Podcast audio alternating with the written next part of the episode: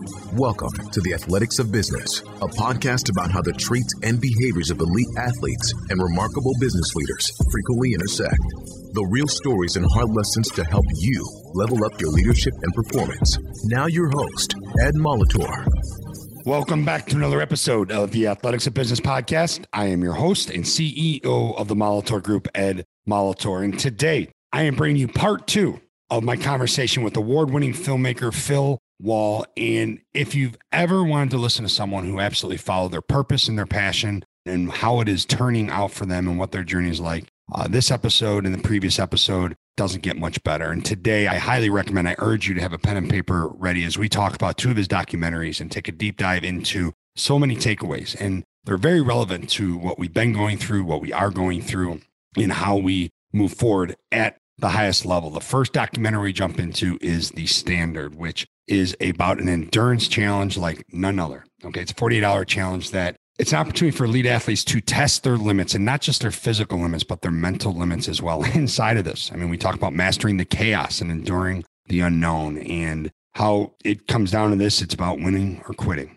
And one of the things we jump into that's so relevant to everything we do on a daily basis is this that in times of stress, you fall back on what you practice the most. It's a great conversation wrapped around preparation and something that I will absolutely tie into my keynotes as well as my work with my clients is don't disrespect the people who are here working with your performance, your effort, whatever it may be. But there's so much cool stuff there uh, in the standard. And then the second documentary we really take a deep dive into is very moving. I was fortunate enough to have Phil give me access to a sneak preview of it, and it's called The Bookkeepers. And we'll have links for all this on the show notes, obviously. It's called The Bookkeepers. And it's a documentary about his dad as he travels the country promoting his mother's book after her death. And it's from Phil's vantage point. And Phil travels with his father and, and the evolution of what he talks about, how he talks about it, and what the results are, uh, are pretty powerful. And there's some things that really help us gain and keep perspective on what is going on in our worlds right now.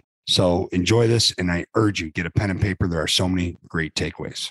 I can only imagine how much you have taken away from the films you've done because I, I have to segue into what brought me to Phil Wall. Okay. And I explained it in the introduction, right? And it was a former podcast guest, a, a, a, former client, a friend of mine said, You've got to watch The Standard. You will absolutely love it. I said, What in God's name is The Standard? I mean, it was out of the blue. And so I, I woke up early one Saturday morning and opened up my laptop and I, I put it on and I was absolutely mesmerized. And I, am not saying this because you're sitting in front of me. And obviously, you know this is true because I, I reached out to you about that, you know. And, and when I looked up, uh, I looked you up, then I saw the other work you've done. I'm like, all right, I have to have Phil Wall on the podcast. I have to get to know this guy. There's so much there. But the standard, I mean, just tell us about that. Tell us about doing that documentary, what it's about, what you experienced, and the things that you took away from it. Yeah, the, the, so the standard is it's a feature documentary, 90 minutes. It's about uh, a 48 hour endurance challenge that is hosted by special forces combat veterans. Anyone can show up, very few people finish. And I had uh, known about the event. Uh, it's it's put on by a company called GoRuck, mm-hmm. uh, and that company they make military grade bags, they make apparel, um, and they started running these events. I mean, you know, I think I forget what year they started up, but it was maybe like around 2007, something like that. But they came up with these events to test their bags because the bags go to combat, and so the founder of the company wanted to say like, all right, let's figure out how to mimic combat scenarios and let's figure out how to break these bags. What they found were, you know, so they started doing these overnight challenges that were 12 hours. And what they found were people would show up. People really love doing it. Yeah, people and, like you. yeah, right.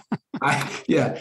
So I ended up, uh, and then we'll get back to this film. I ended up doing a GoRuck challenge because a friend had introduced me to them back in 2011 or 13 or something like that and um, and I did some marketing work for them, like their early event videos to market their company. And uh, the founder, Jason, basically said to me, like, okay, Phil, everybody here who works for us is a special forces combat veteran uh, or has done one of these challenges. So let's look at the calendar. When are you doing it? So I did one of their 12 hour overnight challenges, which those like 98% of people finish because it's about team building it was the most physically rigorous thing I've ever done. You get smoked in the first two hours. Uh, and the idea of that is everybody in the group of 30 people gets put kind of on the same level. And there's a special forces combat vet who is organizing, you know, the events, and you're just sort of turning yourself over to them.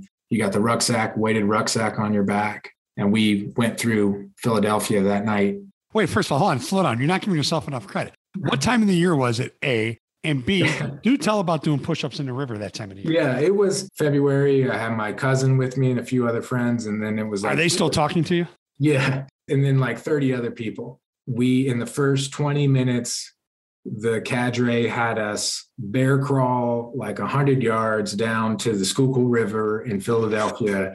And we were in the water. It was 34 degrees outside. We were mm. in the water, push ups, sit ups, flutter kicks. Like the guy knew the amount of time that we, we would be safe in that water. And he also knew that we were about to be moving for like the next 11 hours and yeah.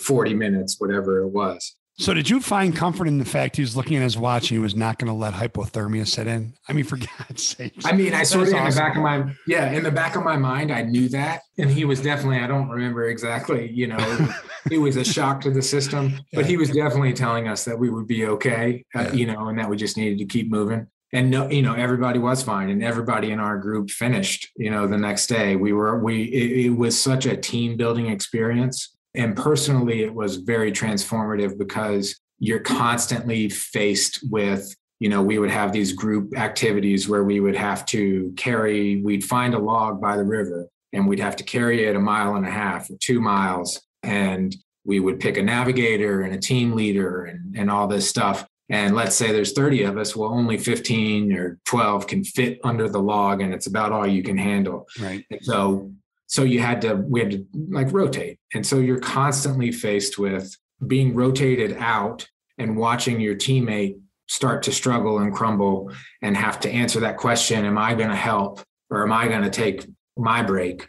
That was something that was it, it's that's really stuck with me. Fast forward a few years GORUCK is doing these uh, they've amped up their game a little bit because people love these events and uh, people kept asking for more and more. And so GORUCK came up with this 48 hour challenge that is a condensed version of the Special Forces assessment and selection. And they take all of the elements of that and program it into this 48 hour period and invite anyone to show up who feels that they are ready to take this on. And the main difference between this it's called GORUCK selection. The main difference between the selection and the challenge that I did and the other events that they do is that they encourage you to quit.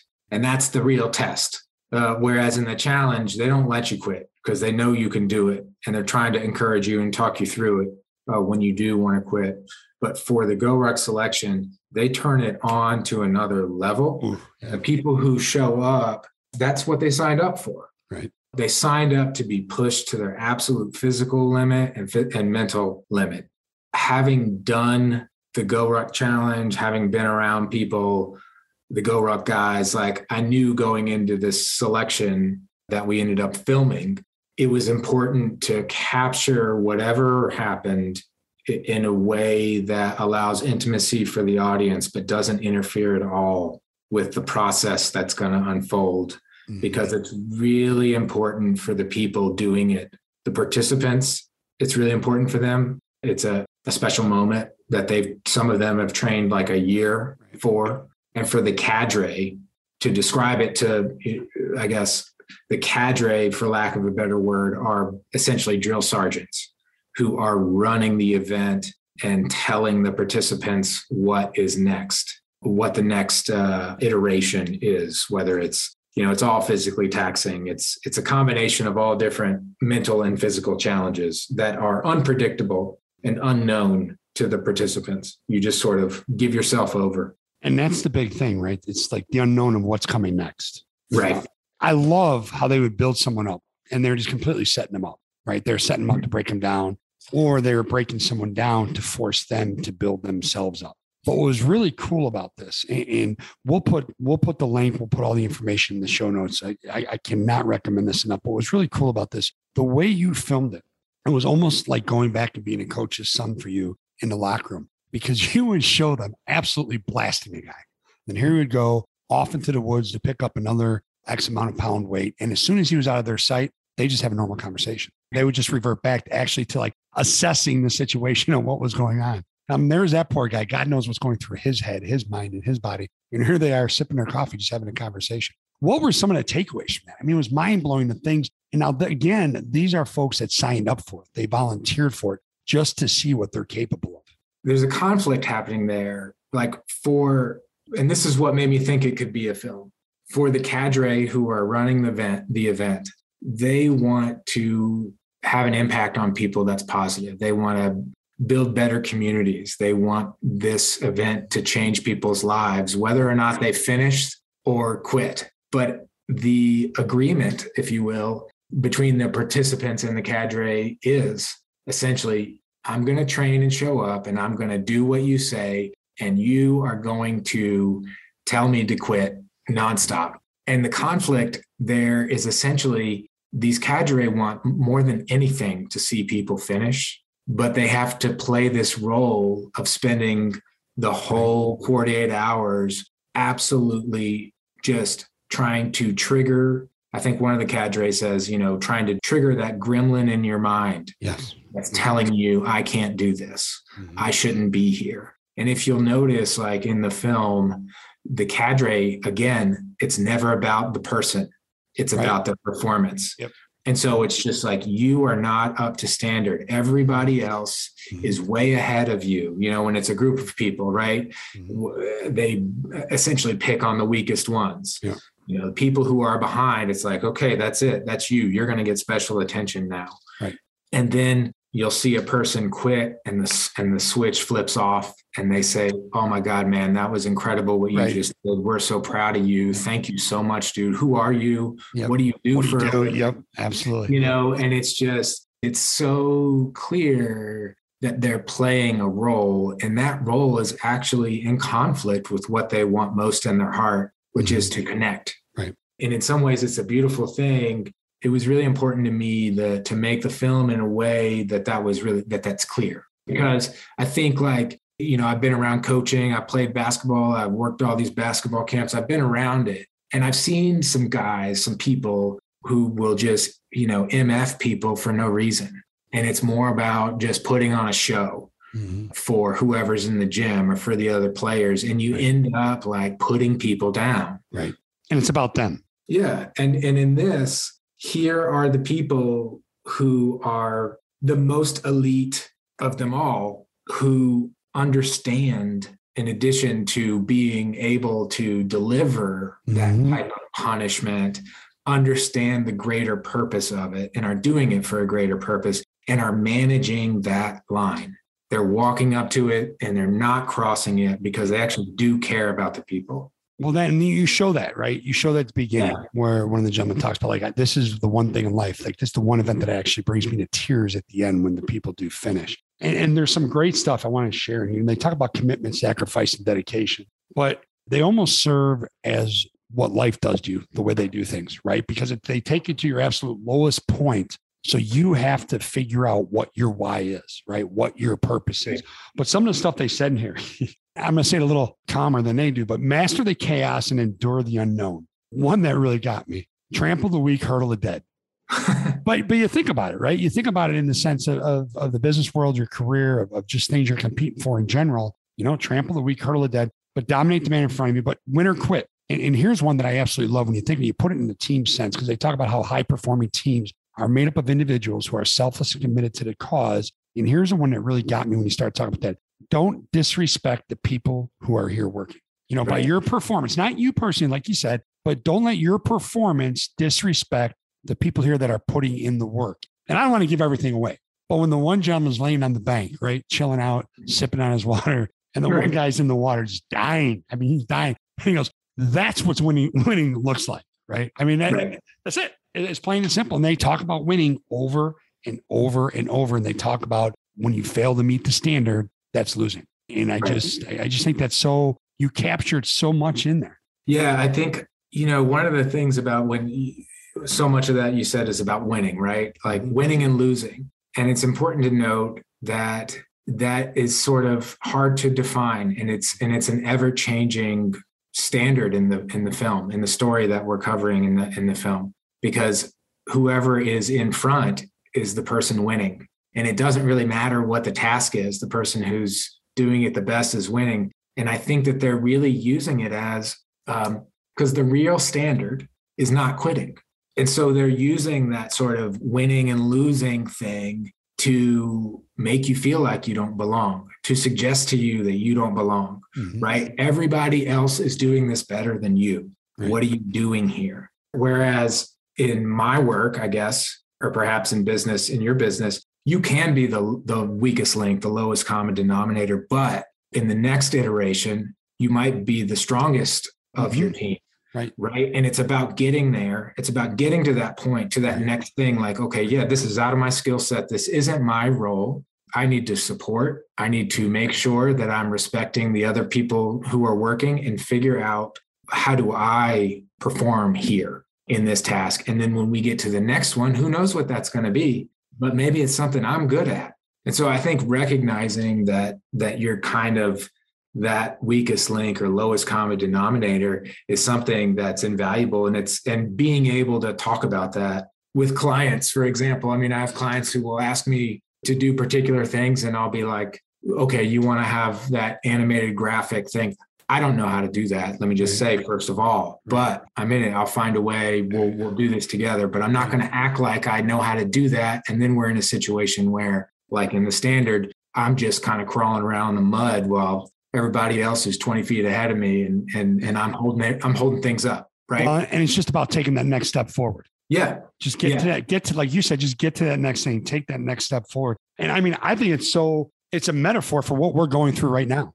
or what we've been going through the last 18 19 months right just the the the willingness and the ability to endure things that we don't have any control over and just to to take the next step forward and just to keep digging in yeah take the step that's right in front of you that is the standard, right? Is to keep moving, to never quit. And I guess when they're talking about, you know, mastering the chaos and, and all of that stuff, I mean, you fall back on in times of stress, you fall back on what you practice the most. And so you have to have trained hard enough for this event, for the GORUCK selection. You have to have trained hard enough physically that when you are mentally and physically so gassed and so at your limit mm-hmm. that your lowest point of performance is still putting one foot in front of the other instead of panicking and thinking about the warm fire and coffee that you can go get if you just stand up and quit. Well, and you know you've been there before. If you're prepared, you know you've been there before,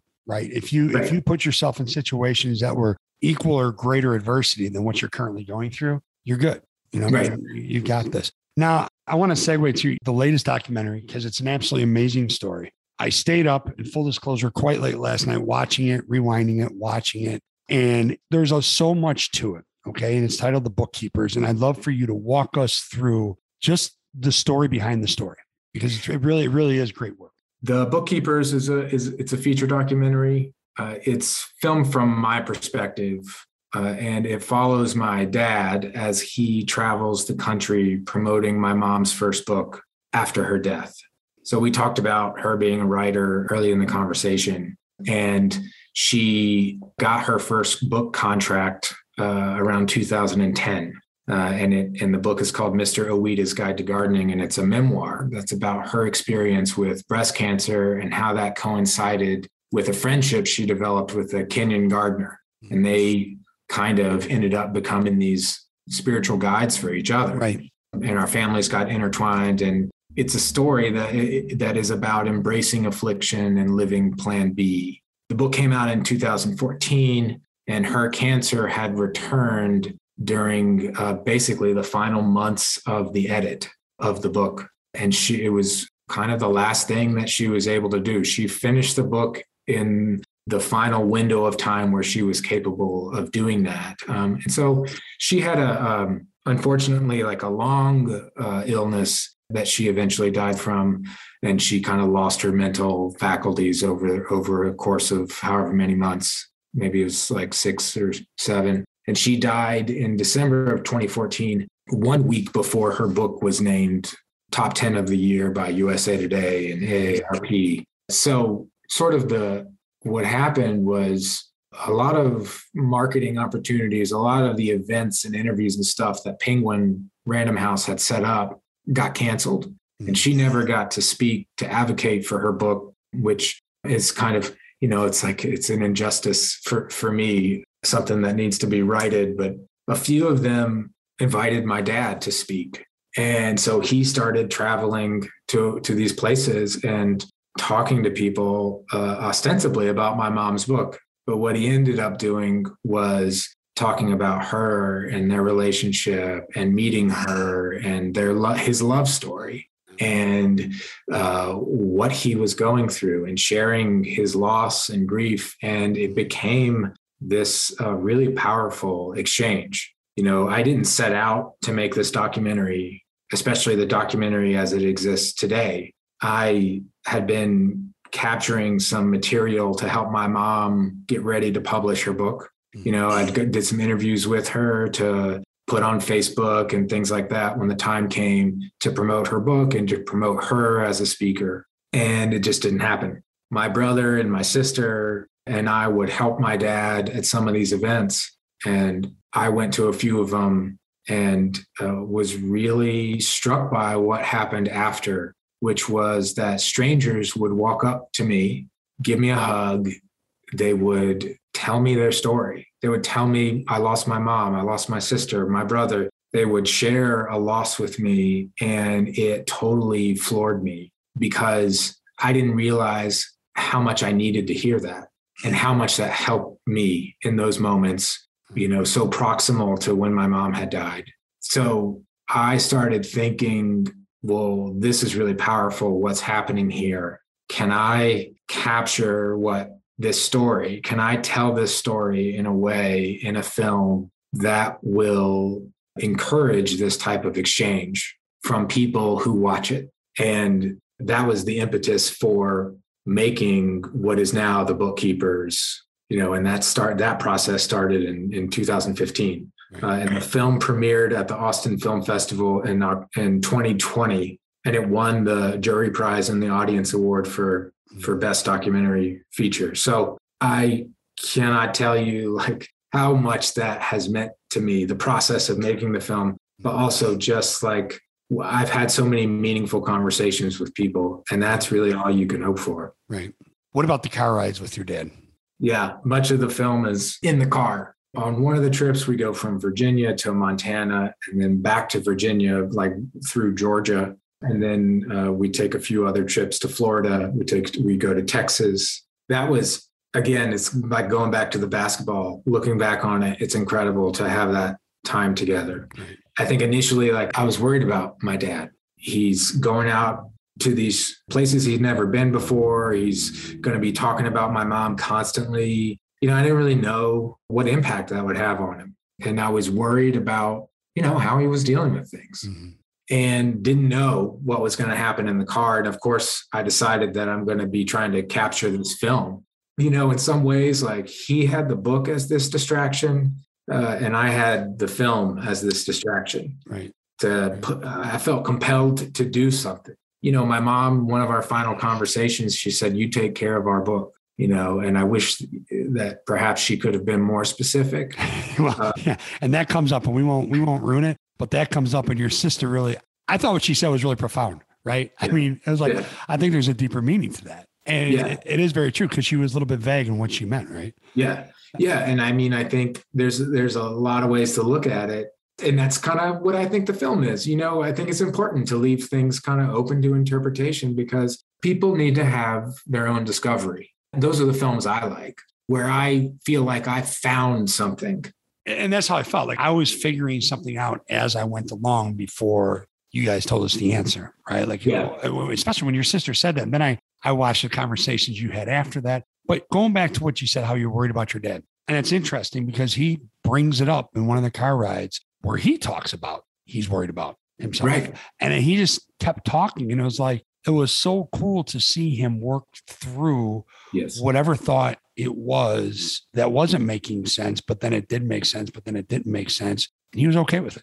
Yeah, I mean, and that's going back to playing for him. That's how he did it, right? He read all these different things and then he walked up to us at practice and said, This person says this, this person says this, this is what we should do. Right. You know, this is how we should deal with this. And that's how he copes, for lack of a better word, right? The way that I cope is kind of turning on like uh, approaching something from an with my intellect you know trying to explain it in this other way and doing it through the film in, in some ways yeah i mean those conversations in the car it's like it's not like i expected i didn't know what to expect i didn't really know what to capture i didn't know what the film was about and I, I found it in the edit the edit is what made me decide what's important and how did your dad feel about that besides the fact that his son is brilliant. Okay. Besides yeah. that, yeah. well, I think if you've watched him now for 90 minutes, you know that he would say that my mom is brilliant.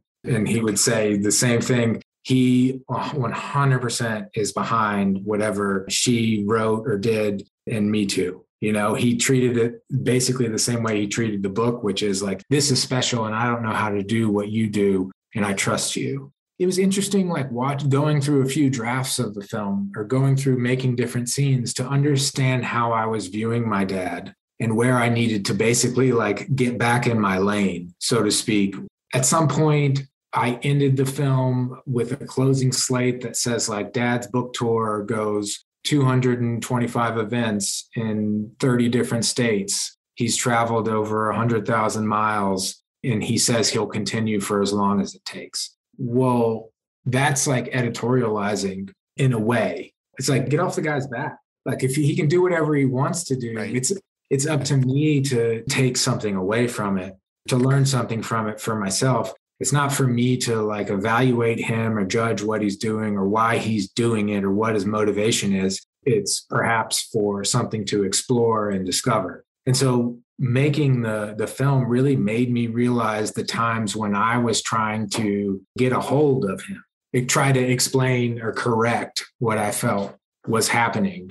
You know, and that brings a question in my mind. As you were sitting there going through all the editing and you're, you know, rewatching the footage that you shot, did all of a sudden, like, you realize something that you were, you know, it's the old things begin to change, you know, change when I change the way I looked at them all of a sudden you realize that maybe in the midst of the conversation you missed something and you picked it up during the editorial about your dad or about yourself or about the journey that you were on. Yeah i mean things change their meaning right? Mm-hmm. one of the things about the film is uh, it's very repetitive.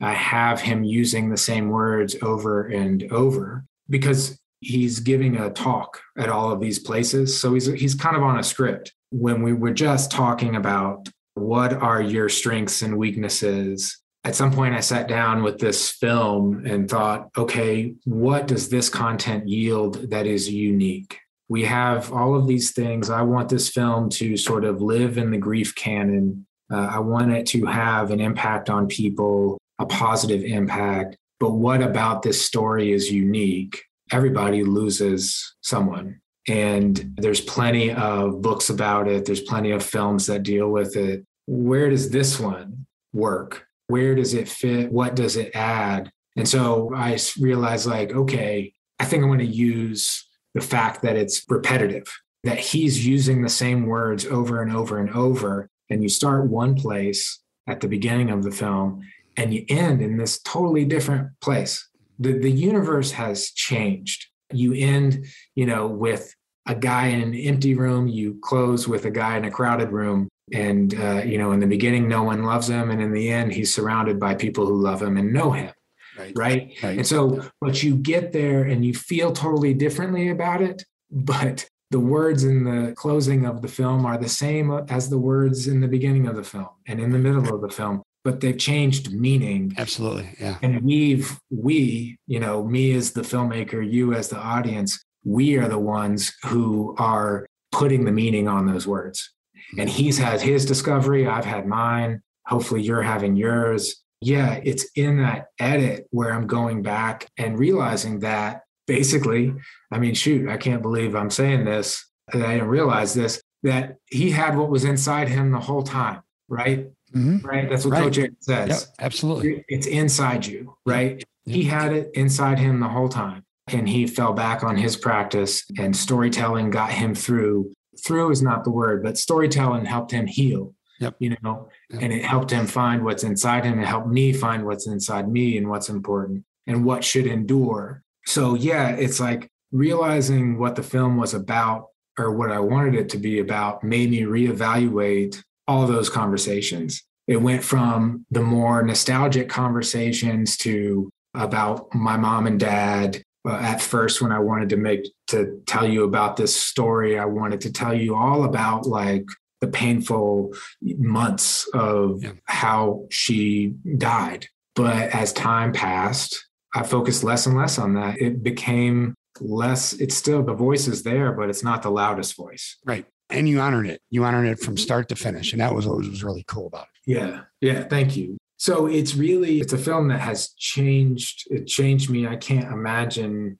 going through this in any other way. No. You know, I can't imagine how I'd feel about my mom dying without this project that has made me confront it and put everything on the table so many days and only, you know, leave what's important and what should endure. And if you think about it, it's no different than Coach Arritt, what he did. I mean, he was confronting his life every single day, but he was impacting you through things he realized, right? As your dad did as a coach. And now here you are impacting so many others. I mean, I, I'm going to tell you, like, I would love as your dad was talking, watching the faces when you could see him in the room or watching the body language from behind. There's, mm-hmm. there's the one scene where I was ready to smack the dude sitting in front when your dad was talking, right? Oh, uh-huh, uh-huh. But then by the end of it, he was like, he was all in. I mean, he was locked in. He was laughing. He was crying. He was, you know, he's looking at other people. I'm like, yeah, see? But at first, I was like, this guy, I mean, first of all, you don't sit in the front of the room, you know, front and center, stuff in your face when this man is talking about this powerful stuff. But he came Right. around. right, right. No. But that, that's what's so awesome about it. I mean, the, the folks that you're impacting and, you know, and it's all in your own journey. And, and before we, we wrap up with, with the last question, because it's an important question, where can our listener find out more about Phil Wall? Where can they find out more about each of the documentaries on social media out there on the internet? Go ahead and fill them in. My website is philwall.film. The standard is uh, available in the US on Hulu. You can rent it uh, basically wherever you rent and buy uh, films. The Bookkeepers is currently on its film festival tour. Uh, we got a few festivals coming up here, and uh, you can go to the website. It's bookkeepers.movie, uh, and you can kind of track what our schedule is. But also, you can write in. If you got a group of people who who want to have a screening or host a screening you know we're going to be starting that up in, in early 2022 and we're planning on distribution. We're, we're talking to distributors right now. But if you got a group you know visit the website get in touch. We'll see if we can get schedule an event in your town. Uh, the passing game is uh, the work of my heart right now. I am editing that right now. It is it's another project that uh, you know i started it in 2008 uh, and here we are and uh, i'm still figuring out what it means and i'm enjoying every second of it. That's one you know you got to sign up on the website just to join the newsletter. Mhm. it's going to be hidden film festivals uh, here in the near future and uh, i'm excited to share that story because again I i can't wait to see it. You know i just want to give you the experience of having known fletcher Arritt. i want you to you know expand this family right there's Mhm. yeah, I talk to people all the time. They figure out, you know, Fletcher Arritt. It's like let's let's sit down and talk for a while and tell some stories, you know. Right, right. So I want to expand that family and, and bring people in on the secret. Uh, so Well, and, and you mentioned something to me, and and it, I'm going to build off what you just said because I think it's it's very appropriate. You said something to me like the meaning of the of the films change, and what you're doing with the films have changed as you work on them. And we just talked about with the bookkeepers how certain things showed up differently as it evolved through the process. How about with Coach Arritt? Were there things as you go back and watch these interviews and watch all the footage that you have and all the things that you shot, all of a sudden, like just every experience you had becomes even richer and more valuable. Has that happened? yeah, it's happening. I think when I first started out the film, I thought I'm gonna just uh, I'm gonna follow a group of kids who go to Fork Union because I related to the kids, and I thought I'll tell basically my uh, something that mimics my story. As I started making it, I I realized you know this is a real missed opportunity. If I want to sit down and talk to someone for 90 minutes about something, I want to talk to them about Fletcher Arritt, how he's made this impact. That's what we need to explore. So, in terms of what I'm learning right now about the passing game, it's more uh, like realizing what's important about his story and not trying to tell my own or not trying to right wrongs that I see. It's not about putting Fletcher Arritt in the Hall of Fame. That would be amazing, but it would be amazing because that's the story that we should all value. Right. It would be amazing because it would be good for us to be telling that story. Mm-hmm. But what is really important is not making sure that he's a household name. What's really important is that he continues to have impact mm-hmm. on anyone who crosses his path. And you can do that through film. And the film should be about the things that you experience and learn knowing Coach Arritt. He has a profound uh, impact on people and he is incredibly engaging and, and funny. The guy was, he, he was amazing and, and he sticks with me. And I think of him uh, all the time. That's awesome. Well, Phil, I appreciate you and I appreciate the work you're doing and taking time out of it to join us here today. And we'll have all the links, we'll have everything in the show notes on the website. And I mean, thanks again. And, and here's what we have to do we have to commit to this, right? When the passing game comes out and the film festivals start, A, I'm going to be at one of those film festivals, but B, we need to get you back on and talk about all the success that it's having. Oh, that'd be fantastic. And, and thanks so much. And, and uh, this felt like a lot to cover. It was uh, great. And, and I appreciate you doing it. And um, I'll definitely look forward to doing it again and, and, staying in touch. And I love the podcast. So thank awesome. you. Thanks, Phil. Appreciate you. Thank you for listening to the Athletics of Business. Be sure to give us a rating and review so we know how we're doing. For more information about the show, visit theathleticsofbusiness.com.